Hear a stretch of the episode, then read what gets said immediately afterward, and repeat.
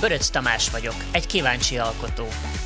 A kamerán keresztül a világ egyszerűségét és letisztultságát keresem. Táncosként, zeneszerzőként, fotósként és videósként számtalan előadásban közreműködtem már, amik segítenek abban, hogy mindenben keressem a kreativitást. Az a célom, hogy a technológia és a művészet találkozási pontjában történetet meséljek el. A te történeted. Az egyetemi éveim alatt volt a 31-es sor a könyvtárban, aminek szinte minden könyvét átolvastam. Ez volt ugyanis a marketing témájú szakirodalmak birodalma. Érdekelt a reklámkészítés, a reklámpszichológia, az arculat, a nagy guruk nemzetközi marketing stratégiái, sőt, lényegében minden. Aztán amikor végigfaltam a 31-es sor legfrissebb birodalmait is, leültem a könyvtár második emeletének narancssárga babzsák fotelébe, és picit elszomorodtam. Rengeteg tudás volt a birtokomban, arra várva, hogy a gyakorlatba ültethessem, szinte csak a rajtpisztoly eldördülését várták az agytekervényeim, hogy végre bevethessék azt a kreatív energiát, amivel mindig is bírtam. Mégis elszomorodtam akkor, mert átfutott az agyamon, hogy mi van akkor, ha elindulok a kreativitás útján, mondjuk egy kreatív ügynökségnél, és 40 éves koromban kiégve, ötletektől mentesen ülök majd a busz megállóban, kiüresedve, kifacsarva.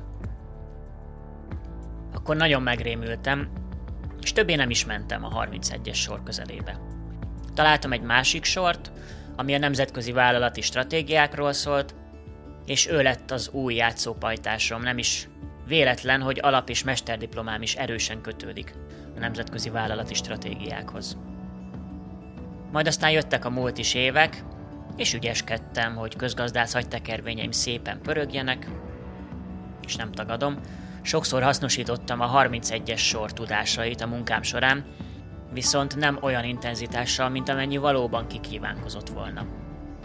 Nem kizárt, hogy a kreativitásom elnyomása is hozzájárult ahhoz, hogy 26 hónappal ezelőtt vettem egy mély levegőt, váltottam, és elindítottam a saját vállalkozásomat, ami azóta is Even Tommy néven építkezik. Több dologra is rá kellett jönnöm. Először is, a kreatív ember azért kreatív, mert az akar lenni. Így nem kell attól félnem, hogy kifogy a muníció. Másodszor, fontos, hogy odafigyeljek az egyensúlyra, és ne erőszakoljam meg magam, hogy már pedig most azonnal meg kell váltanom a világot. A kreatív alkotói folyamatnak van egy ritmusa, olyan, mint egy jó tánc. Tudni kell, mikor szabad megpihenni, és mikor kell nyomni teljes erőből a gázt. 26 hónappal ezelőtt váltottam. És azóta bátran építkezek a 31-es sor tudásából. Na, nem azért vezetek blogot, vagy veszek föl podcastot, mert azt mondja a nagy könyv, hogy blogolni és podcastolni kell, hanem mert szeretem. Nekem ez is alkotói folyamat, mint a legtöbb dolog, amit a vállalkozásom keretein belül végzek és megengedhetem magamnak, hogy egy-két napra kikapcsoljam a kreativitásom, mert egyébként más napokon pedig túlteng bennem az ötletáradat. A napokban letöltöttem a TikTokot, hogy megnézzem, van-e ott helyem. Hát le is töröltem. Nincs.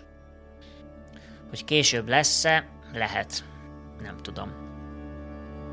Nem szabad, hogy arról szóljanak a napjaim, hogy azon pörgök, melyik social media platformra kell posztolnom, van amelyiken aktívabb vagyok, mert szeretnék, de nincs benne semmi kényszer.